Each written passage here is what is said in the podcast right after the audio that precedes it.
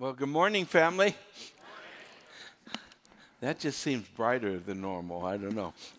It's uh, it is a good day today. It's a good day to open God's Word and learn a little bit more about Jesus. How about that? That's what we've been doing as we've been looking at through the book of John, studying on Jesus, who he is. And uh, of course, that's a lifetime pursuit for a Christian. We're, we're, our whole life is discovering God and the, the, the God who is, uh, is beyond full discovery, certainly by us, right?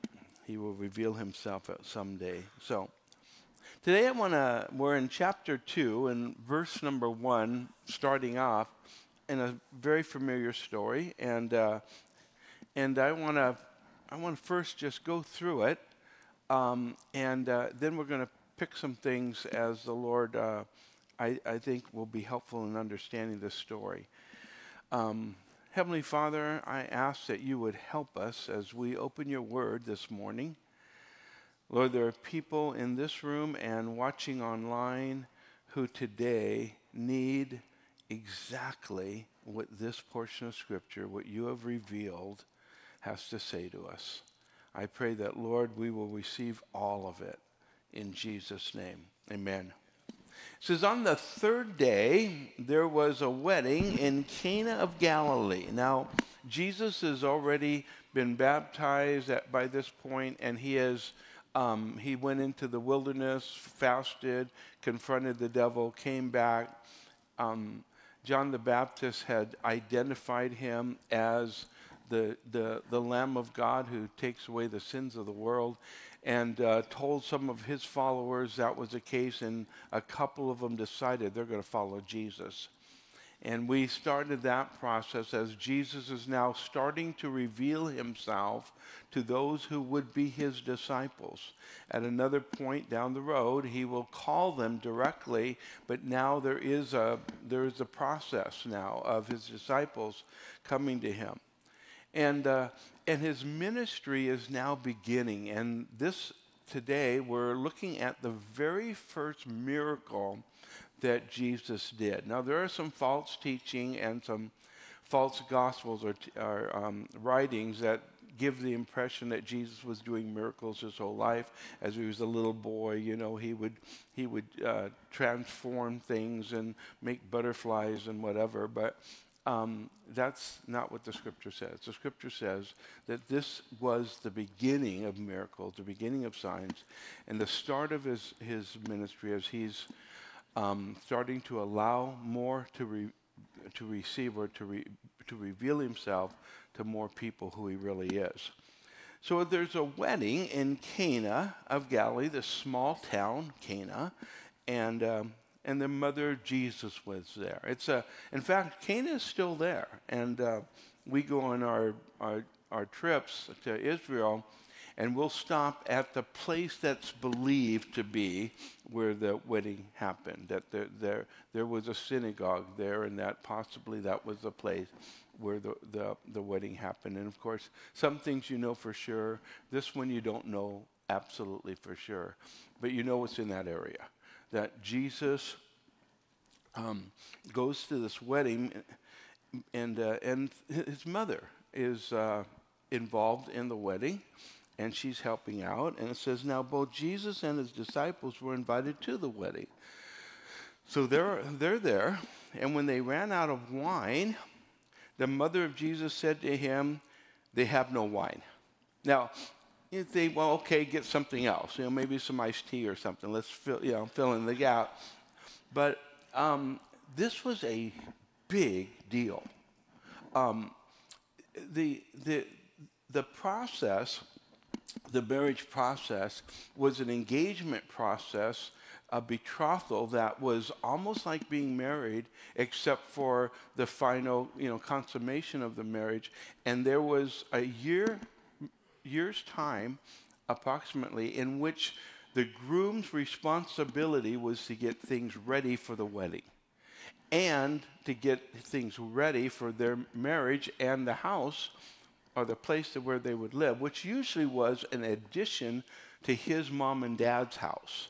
And they would do an, they would add on, and uh, it would be his father's house. He would add on to it, and that would be the place where they would stay. Um, you could see this connection when Jesus said, I go to prepare a place for you and I'll come again to receive you to myself, that where I am, you may be also. So the place that that God was bringing is bringing us to is an addition to the Father's house. You see, and uh, and this is a preparation for the wedding that will come. And there's a ro- lot of um, there's a lot of connection in this story to what actually Jesus was about when he was here and what he was doing and what the Father was doing throughout, the, throughout history. In fact, history, all of history, can be kind of capsulized in this one thing. The Father is preparing or finding or getting a bride for his son. And it starts with a, a story of a, of, a, of a husband and wife, and it ends with the bride you know, the saying, come.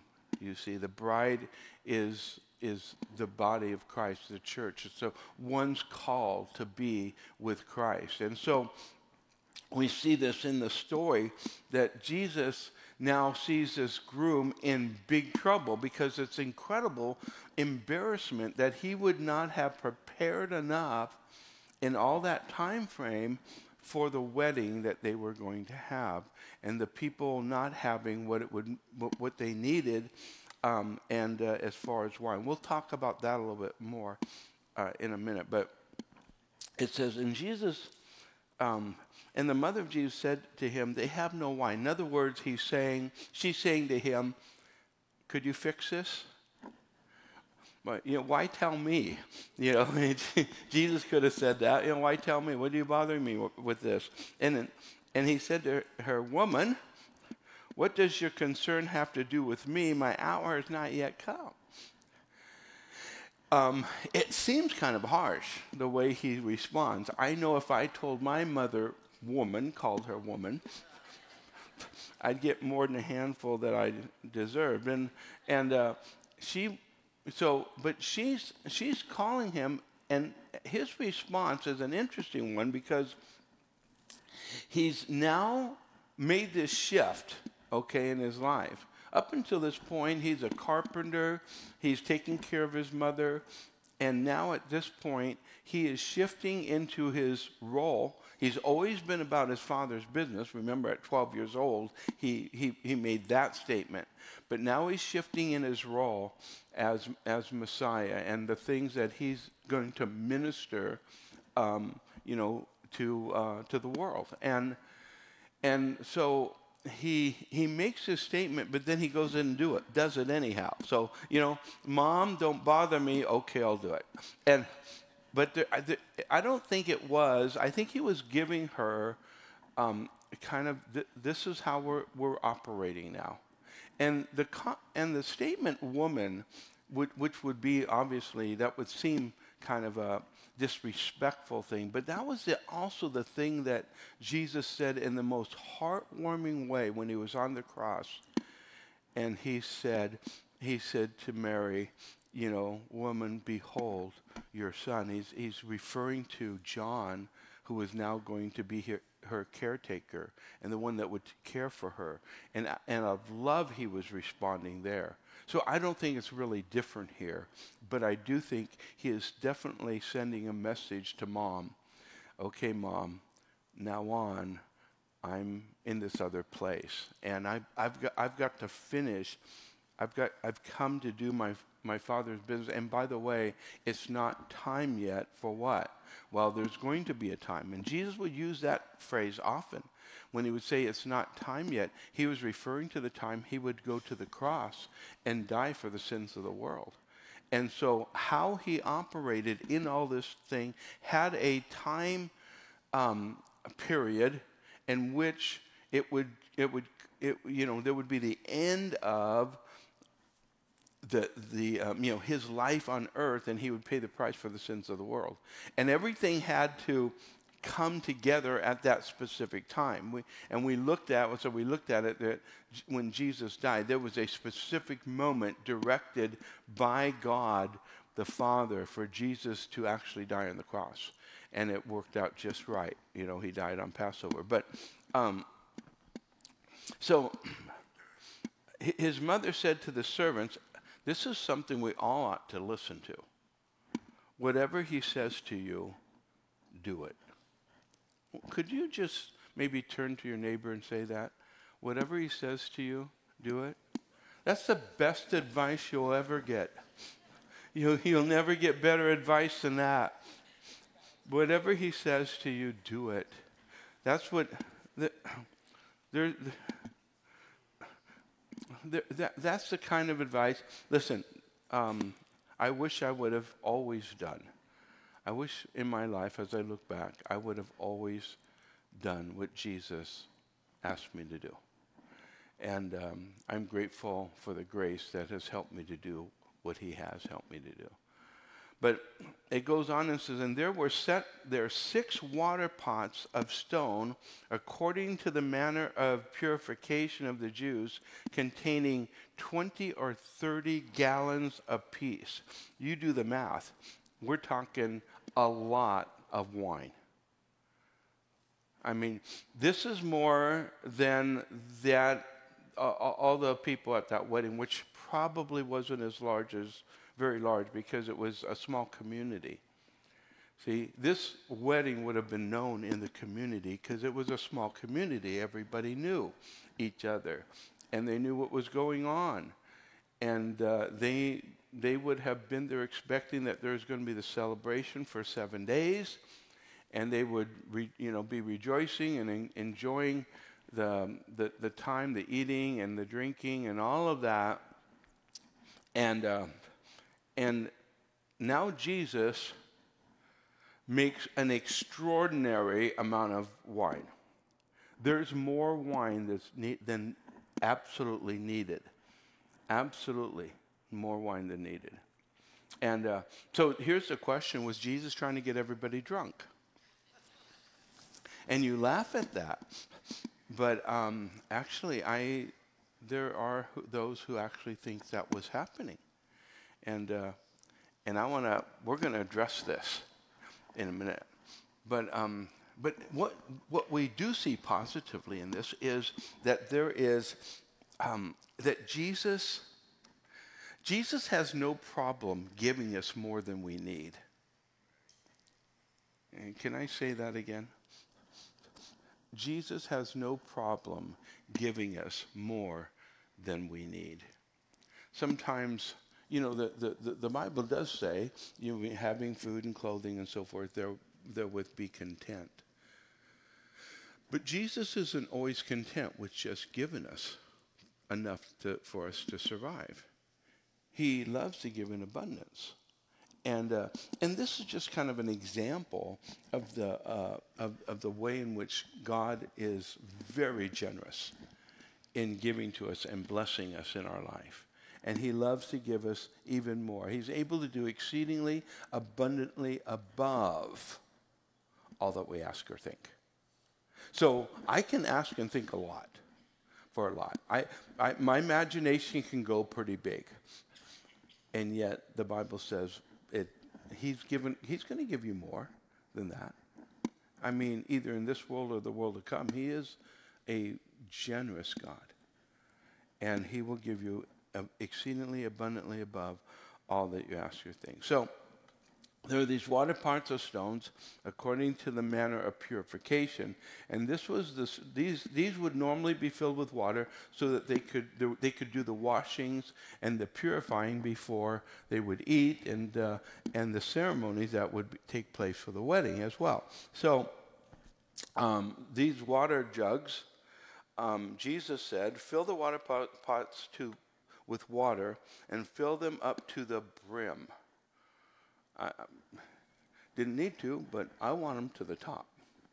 I want them filled all the way to the brim. And he said to them, Draw some out now and take it to the master of the feast. And they took it.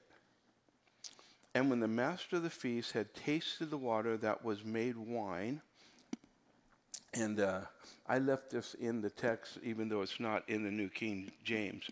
Oinos, that's the, the Greek word, that this is what this word for wine is. And did not know where it came from, but the servants who had drawn the water knew, and the master of the feast called the bridegroom. So, if I'm doing my first miracle, it's going to be big. You know, I mean, if, if, if I'm doing it, I'm going to make sure that, you know, everybody knows. This is my first miracle. And, uh, and we're going to get started on this road. So today, you know, it's probably going to be a raise somebody from the dead, you know, and uh, my name in lights in the skies. And I mean, it's, it's going to be huge. And everybody's going to see this. This is going to be cosmic.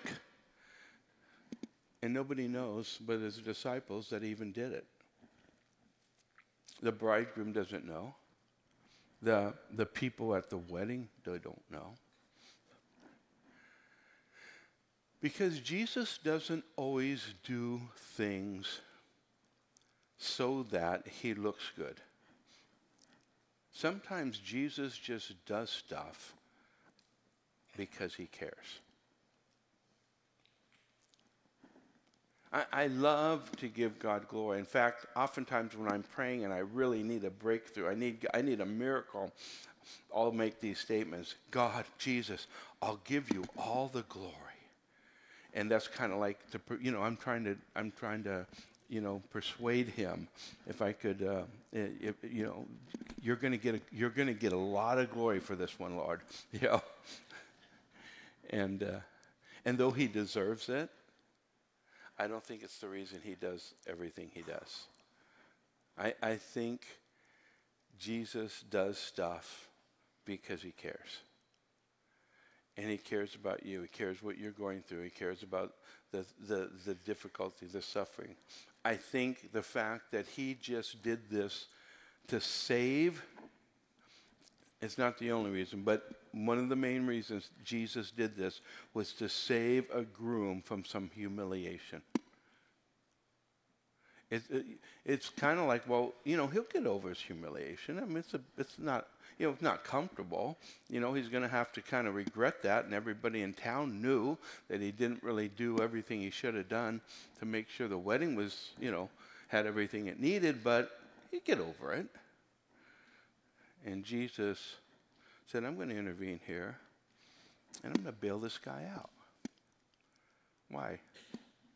Because it's Jesus. That's why. It's just Jesus.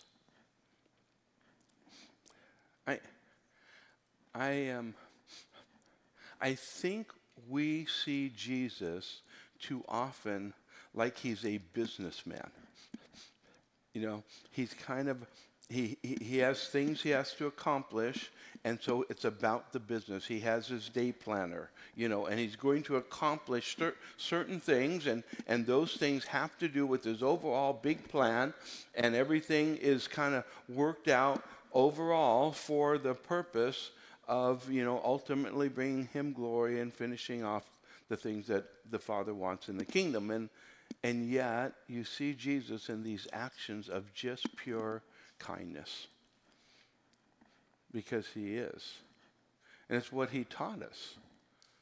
He taught us that we come into situations when we're not going to get any benefits from it ourselves, but you know, that's what love is. It's being kind when you don't get anything in return. And so He tells them to fill it up. They draw it out, and the master of the, fe- of the feast, which is the, this is the, the wedding planner.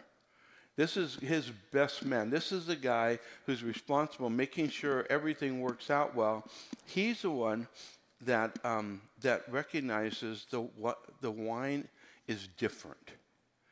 It's not just the wine that they normally had. This wine is better than what they've had because Jesus makes everything better. And so he doesn't give them just the same thing, he's doing something to make it better. I'm always looking for Jesus to turn things that are bad into good. Because isn't that the promise? That Paul said, all things work together for good to those that love God are called according to his purpose. So we can anticipate when something is going on in our life, there's something better coming. There's something good down the road. All things work together for good. Now, ultimately, we might not see all of it, but we can know for a fact that this is what God is going to do. And so it's going to be good.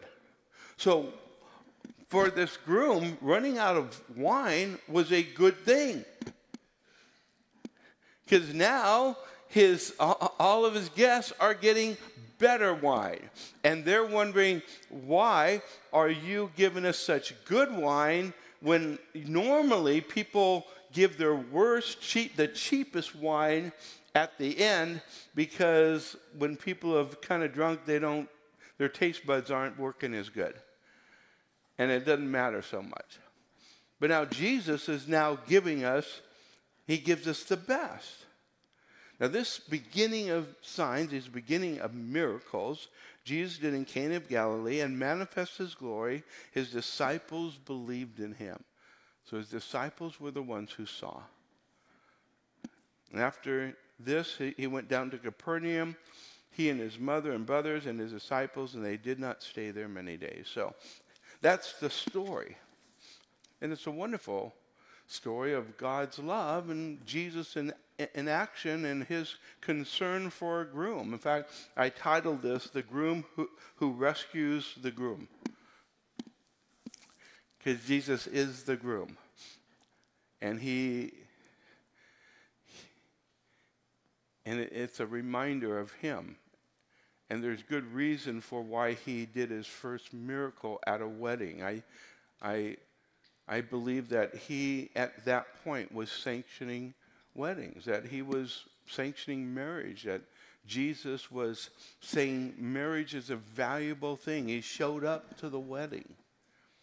And marriage is a valuable thing. And, and we, and God's word is so helpful in walking and living out our lives in that relationship that God, you know, would, would uh, avail us. But Jesus honored that. But at the same, same time, there's something going on with this wine. And uh, Jesus had talked about wine too, and we'll get to that in a minute.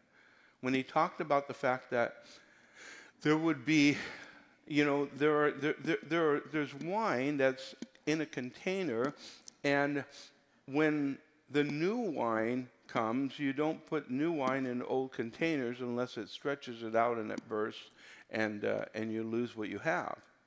And Jesus was talking about the fact that he was bringing the new wine, and the new wine would be the Holy Spirit dwelling in us. It's the new covenant. And that at that time, he was talking about why you don't put new wine in old wineskins because, well, there was a whole bunch of people who were not accepting the new wine that Jesus was bringing. And they were rejecting it. And that's the, the context of that. But, but this story brings out something that is talked about um, often. Here's a question is Jesus sanctioning drinking wine? Because I've heard this, this, this is a response I've heard over and over again when someone has said, well, you know, the Bible really says a lot of negative things about drinking, alcohol, drinking wine, a lot of negative things. And so the answer is well, Jesus turned water into wine. So, you know, it really doesn't matter these other texts that talk negatively about drinking because Jesus, he turned water into wine. We are in, in an overall picture, something has changed in the church in America in regard to this. You know, um, the, the 18th Amendment, anybody know what that is? It, it no, no longer has its power. the 18th Amendment forbid um, selling alcohol in the United States. It's an interesting process if you do any kind of study of this. Um, kind of, it's always kind of uh, brought up as well. It's kind of like you know the the church lady on Saturday Night Live. You know, it's kind of like the church lady of Saturday Night Live. There was a bunch of them. They got together and forced this, you know, this amendment to the Constitution to get rid of alcohol. And, and, and, and it wasn't that at all. Actually, it was a theology that was in the church by some of the greatest theologians of our time at that time. And you have people like Spurgeon and, and others who really were behind um, the theological background for, um, you know, pressing the, the abstinence of alcohol in the church and beyond in the community. They saw the negative, you know, uh, things that happen as a result of alcohol, and they looked at the scriptures, and their conclusion was that alcohol should not be drunk. In fact, we had strong movements. Like, for instance, the, the largest what Protestant movement in, in, the, in the United States, uh, Baptists, the Southern Baptists, um, were abstinent of. And you have other movements, to even up to modern times, like Calvary Chapel and so forth, who originally really spoke um, and, and taught for people to be abstinent. That this was, this was the norm. Not, not in a legalistic way, but certainly in a, you know, this is what we see the pattern of Scripture, and this is the best way to operate in your faith and walking with God. And, uh, but there's this issue, and I want to just talk with you a little bit about this thing because when you're looking at it, they have been drinking for however long that, enough to get rid of all the alcohol, you know, or, or I should say, all the wine, right, at the time. And then Jesus comes along and makes about 150 gallons of wine and says, Have at it. And it's the best wine. And some say, well, the best wine, of course, is the aged, you know, best tasting wine. And so Jesus was giving them a bunch of alcohol when they had already been drinking. There would obviously be some who would have gotten drunk. And then Jesus would have been responsible for people getting drunk. And I want to tell you that didn't happen. That didn't happen.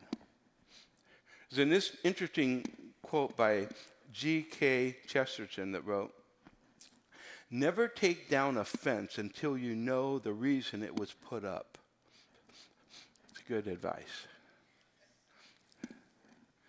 It was good, it's good advice we, um, Carol and I went for a walk this last, yeah, uh, day, it was yesterday, and we walked by this place, and uh, it looked like it was, oh, a beautiful yard, and just, it was just nice. We were walking by, and all of a sudden, these two um, bulldogs come running out, big ones.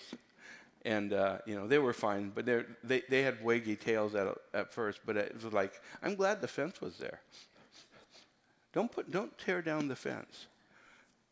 See, he, in other words, before you make any major changes, make sure you have thoroughly thought through the implications. And, um,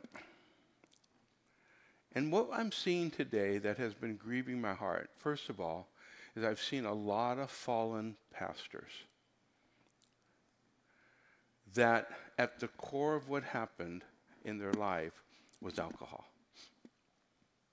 And they have, it has cost them in some cases, their marriage, their family. In some cases, their, you know, in most, in all of these cases, their ministry. And I've seen others get in tremendous pr- problems as a result. And while that is all happening, I'm hearing of pastors stand up in the pulpit and brag about the new wine, their new favorite drink, alcoholic drink that they have to the congregation without any concern about what that what the implications of that could be. And most of the people in this room and watching have been affected by alcohol in a negative way, one way or another. Most of us. We know family members, we have friends. We've seen the result of alcohol and its abuse and misuse. In fact, I can never think of a positive thing about alcohol. Celebrate recovery in the AA, they, they wouldn't exist. And yet, we, we have jumped from, I would say, jumped from, you know, a theology that permeated the church about abstinence enough that we were able to get a nation to add an amendment to the Constitution. Of course, it was returned. And I'm not making a political view on that, whether that was good or not, anyhow. That's not the issue. But to think of that to a church now that's having parties. I have a, I have a pastor friend who was removed from his church by leadership of the denomination. Sadly, I say our denomination. And, and I will tell you ahead of time that the people who did that are no longer part of our denomination, but I do want to give the story. Because a, a broken-hearted pastor I talked to, and what had happened was he started a church, and the church was slow growing, smart guy, computer programmer, in Silicon Valley, that's where it was, a tough place to start a church. It started to grow. It was going slow. The leader came to him and says, Your church is not growing fast enough. What we suggest to you is that you go to the bars, drink along with the, the you know, people there, get to know them, witness to them, and get them into your church so that your church can grow. I, I'm he- hearing this and I'm just like, blown away. No way. It's exactly what happened. The guy says, if I did that, I'd lose my marriage in three to five weeks. He came out of how he, when he came to Jesus, he was a complete drug addict and alcoholic. And in the ignorance of this, and there was an argument, and eventually he was asked, uh, he, says, he said, You'll do better in a different group than us gladly, those people who said that, they're in a different group.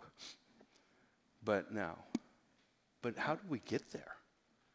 How do we get when some of the most famous preachers today are standing up in front of their congregation and telling the people about their new favorite drink? How did we come from there to there? And I think it was bad theology.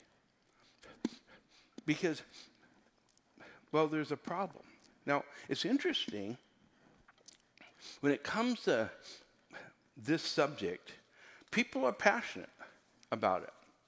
There are people, when you even talk about this subject, on one side or the other, they're passionate about it. There are people who have been abused horribly because of alcohol, and they are been delivered from it, and they're passionate about it. There are others who claim, well, you know, I have my freedom, and they are passionate about it.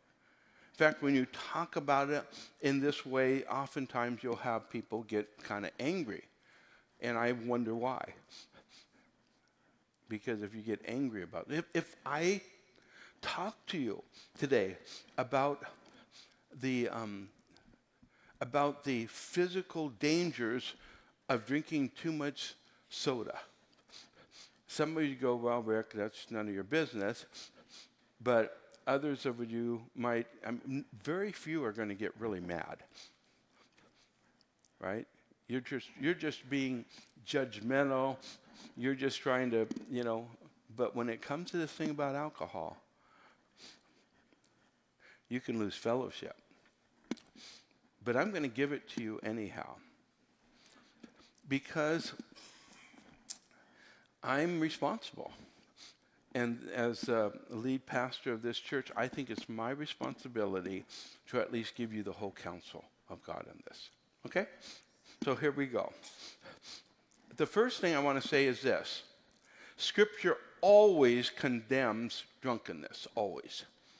always. Ephesians 5:18 says, "Do not be drunk with wine, in which is dissipation, but be filled with the Spirit." It, this is this, this is uh, an interesting con- contrast between being filled with the Spirit and being drunk. And so you can't be drunk and filled with the Spirit at the same time. And drunkenness is a sin. It's not, it's a sin.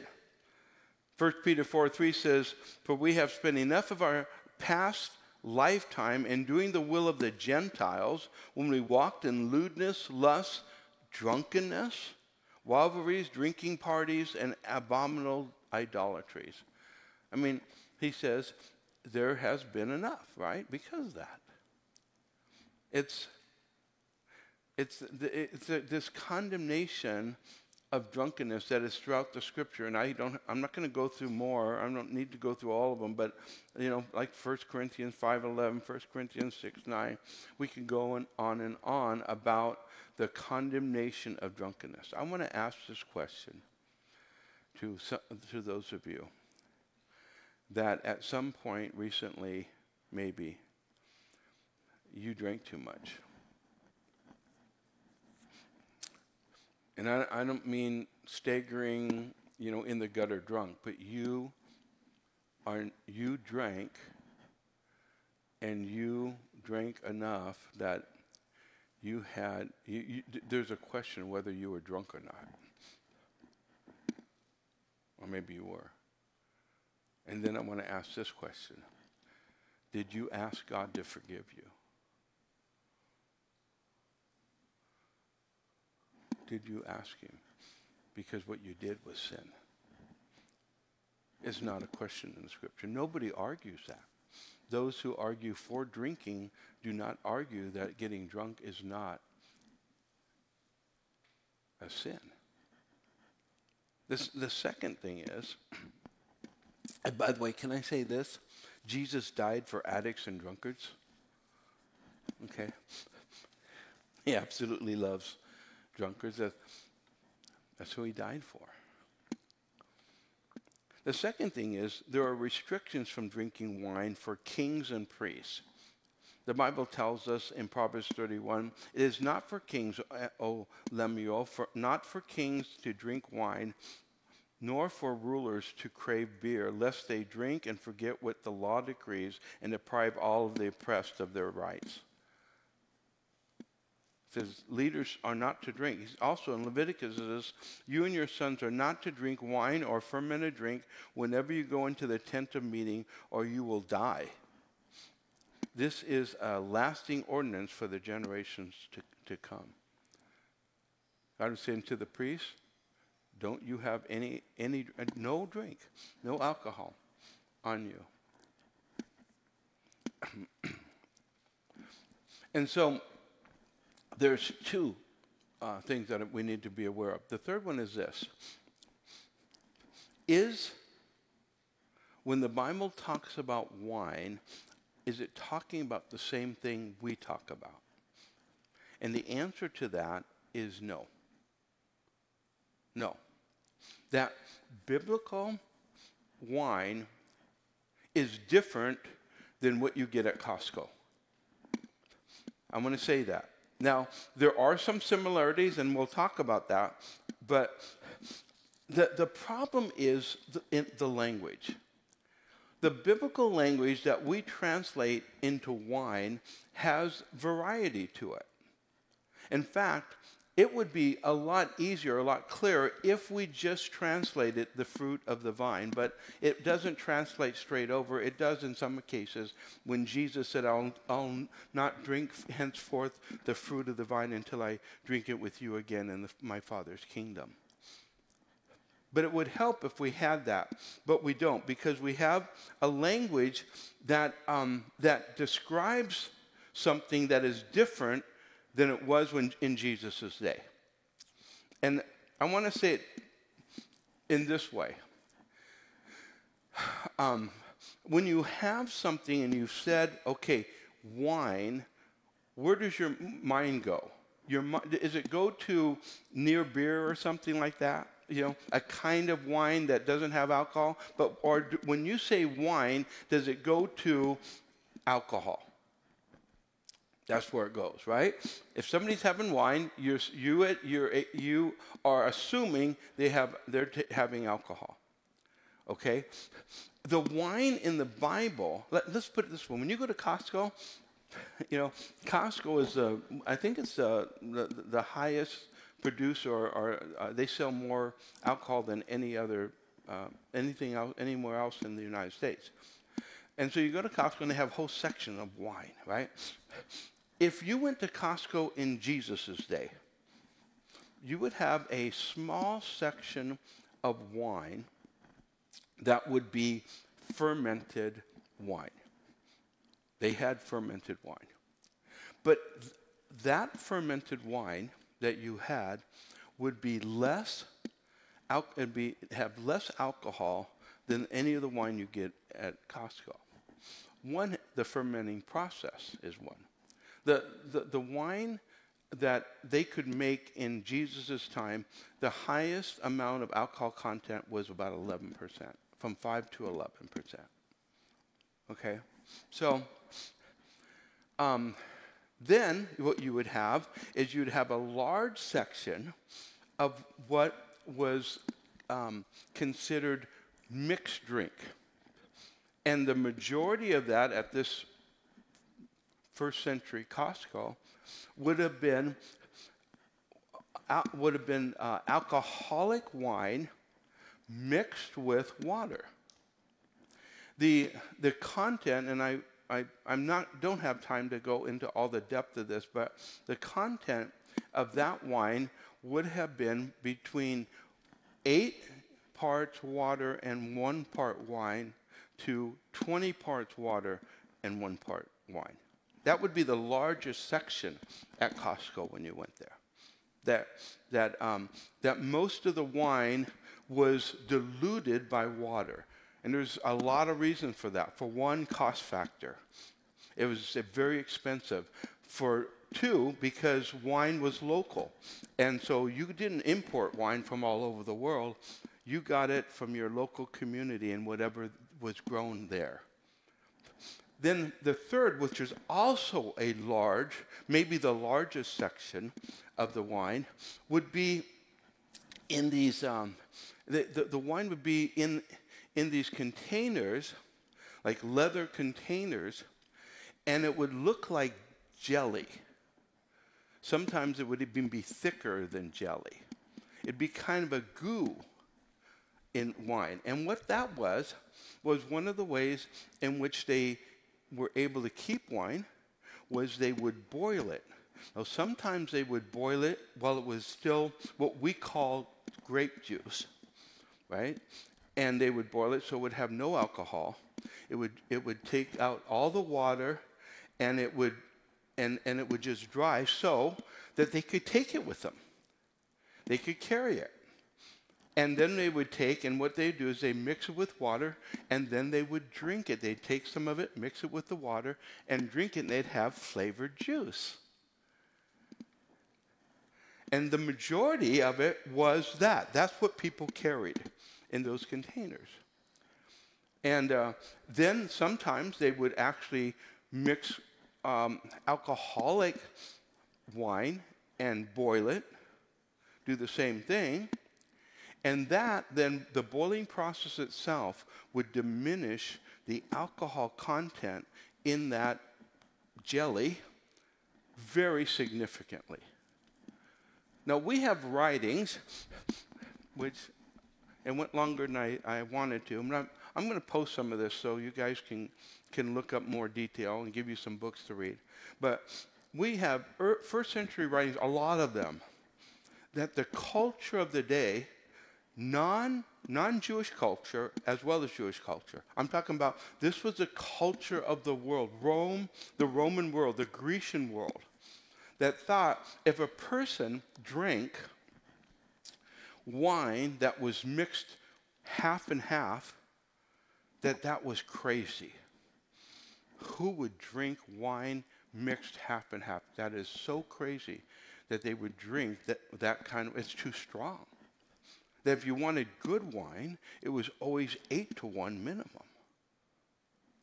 What I'm saying to you is this that we use this terminology, wine, and our mind goes immediately to alcoholic wine because that's what we know. Hard liquor that we produce was they were incapable of producing it in the first century. It wasn't until almost a thousand years later that they started producing. They learned the process of being able to uh, heighten the alcoholic content in the way that they have. And so we have hard liquor. So did anybody ever get drunk? Of course, people got drunk. And people could take alcohol, you know, uh, in, in, uh, un, in, in unfiltered or, or um, wine, or wine that didn't have water added to it. They could take it and they could drink that. And the Bible condemned it and does condemn it. Now, there was another place you could find alcohol in your first century Costco, and that was at the pharmacy. And if you went to the pharmacy, you could get uh, you could get wine, some with alcoholic content and some without, at the pharmacy, because in the first century there weren't a lot of medications, and the Bible. This is why if you understand, if you look at this in context, what you find is this the Bible condemns and condemns uh, drinking and hard drinking and, and, and, and strong drink and all of this, and then turns around and says, but there's some good things about it. Like if you're brokenhearted and, and somebody, listen, you see somebody who has lost a loved one and they're in, in despair, there's some medicine for them. And it's seen as medicine. As Paul tells Timothy, take a little wine for your stomach's sake and your often infirmities. And th- this is not wine to get drunk. This is a mixture of wine and water for the purposes of, of settling a stomach problem. Because he couldn't go to the local pharmacy and get medication for it. You see? And if you, if you see how that all combines, you see, scriptures that are taken. There's a scripture that actually says, you know, that that um, that wine makes the heart glad, and that's that's sometimes quoted, but they don't quote the other part. Because what it does is saying that the Lord allows for this fruit to grow and this, this you know, this, uh, f- for, for the, the grass to grow and all the good things that God allows to grow and the wine and he says, and it makes the heart glad. And if you look at it in context, what you're seeing is, is that really alcohol? Like I said, we, we go to alcohol with this wine thing. But it's really, if it, it's the fruit of the vine, I sat down this morning and I had my coffee, and it made my heart glad. I had my heart was glad with that cup of coffee. See, it, we, we only because we think in this, you know, in, in our our culture, and it's it's so different in the first century culture. Jesus would have never helped someone get drunk. Ever. Ever. And so when he made the fruit of the vine, he turned that water into the fruit of the vine. I don't know if there's any alcoholic content in there, but I know the alcohol of the day was about 2, 2.25% alcohol in the alcohol of the day, the way that it was mixed. Not even considered alcohol in our, uh, in, in our culture. But he made something that was, I don't think he gave them hard drink. And any al- alcoholic drink that we have today, if you drink any of the wine at Costco, you're drinking what was considered in that day that that was hard liquor. That it's it's a higher alcoholic content. It was it's called the Bible calls it strong drink. And it is a mocker if you drink it. That's just a context. Okay? Don't shoot the messenger.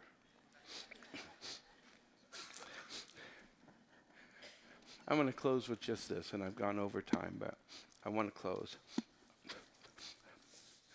The Jesus who turned water into wine and provided for a man who himself was in trouble because he had bad planning.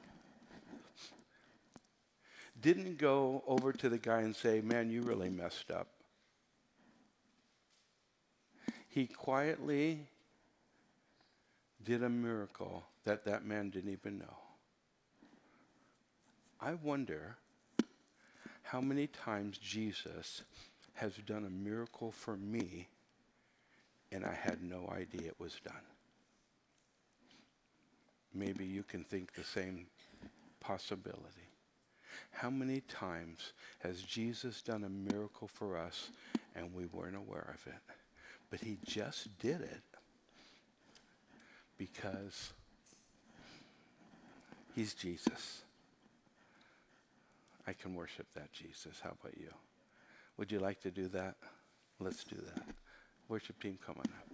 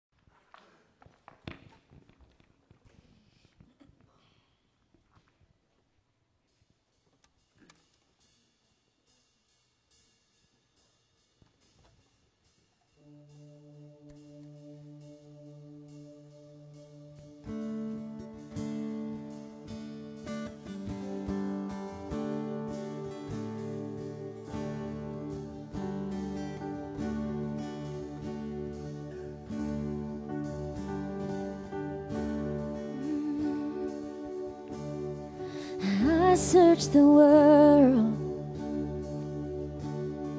but it couldn't fill me. And man's empty praise and treasures that fade are never enough. Then you came along, you put me back together. Now every desire is now satisfied. Here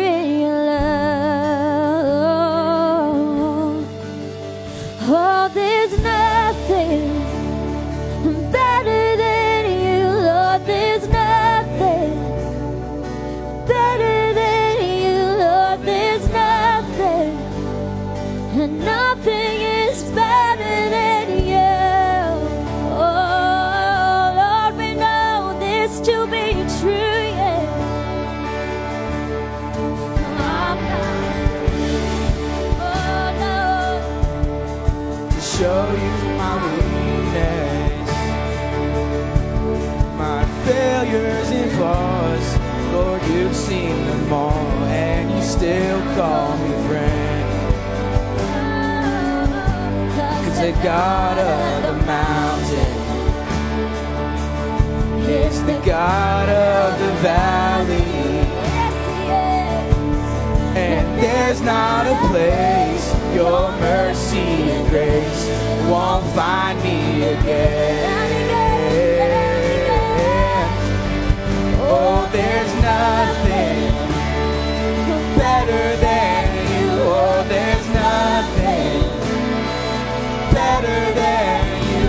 There's nothing, nothing is better